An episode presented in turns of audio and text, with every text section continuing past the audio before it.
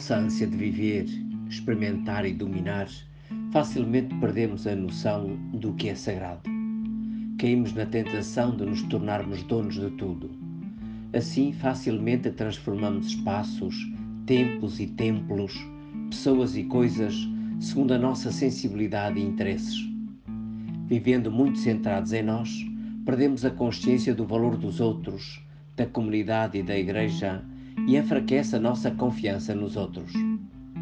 Hoje, a liturgia celebra a festa da dedicação da Basílica de São João de Latrão.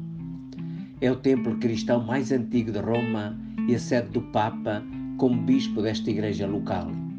É considerada a igreja-mãe de todas as da cidade e do mundo. Por isso, ela é símbolo da unidade de toda a igreja que tem no bispo de Roma o centro e o servidor da unidade de todo o povo de Deus.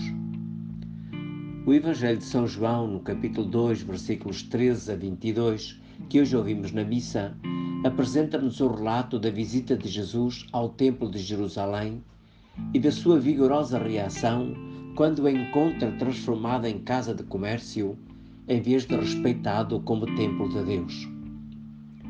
Devorado pelo zelo pela casa de Deus, num gesto inédito, Jesus expulsa os vendedores dizendo para não fazerem da casa de seu pai lugar de comércio.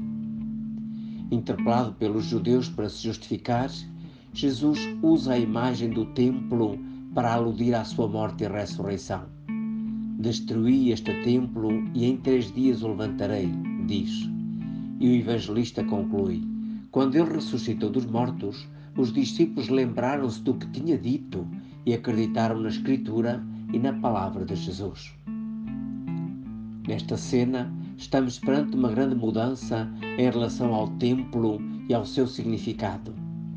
Todo o complexo sistema ritual, sacrificial e de louvores vinculado ao Templo de Jerusalém passa a ter outro centro de interesse. Senta-se em Jesus. Ele é agora o verdadeiro templo onde se dá o encontro entre Deus e o homem, qualquer que seja a circunstância da vida deste, o seu sentimento ou a necessidade que o leve a procurar a relação com Ele. É através de Jesus que qualquer homem pode conhecer a Deus e entrar em comunhão com Ele. Jesus manifesta-se na Igreja, que é o corpo e também templo de Deus. Foi para nos instruir, diz Santo Agostinho, que o Senhor expulsou do templo estes homens que só procuravam os seus interesses, que só se dirigiam ao templo para comprar e vender. Se o templo antigo teve de passar por essa purificação, também o corpo de Cristo, o verdadeiro templo, tem compradores e vendedores misturados com aqueles que rezam. Homens que só procuram os próprios interesses, não os interesses de Jesus Cristo. Tempos virão em que o Senhor expulsará todos esses pecados. Efetivamente, também a Igreja de hoje precisa de ser purificada das suas muitas manchas e de que seja restabelecida a sua unidade. Cada um de nós deverá trabalhar para que a Igreja seja mais santa nos seus membros e se recomponha a unidade que Jesus quer, pondo em diálogo e comunhão as suas diversidades e divisões. Precisamos de cuidar da casa de Deus, do seu templo, que é a Igreja Queres saber como fazê-lo? Procura, como aconselha Chiara Lubick, ultrapassar sempre com o pensamento e com o afeto do coração todos os limites impostos pela vida simplesmente humana e tender constantemente por um hábito adquirido para a fraternidade universal num só Pai, Deus. Para isso, não há outro caminho que o amor como Jesus o praticou e ensinou então, como diz ainda Chiara Lubeck, ama a Deus e estende os braços a todos e a todas para fazer de todos muitos irmãos e irmãs. E em cada um coloca a centelha do amor divino.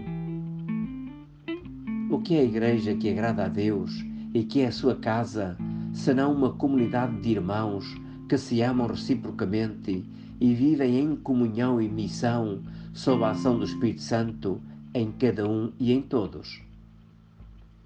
Só o amor manifesta e gera confiança recíproca entre os irmãos e em relação a cada próximo. Agarra então hoje este desafio. Cuida da casa de Deus e confia no teu próximo.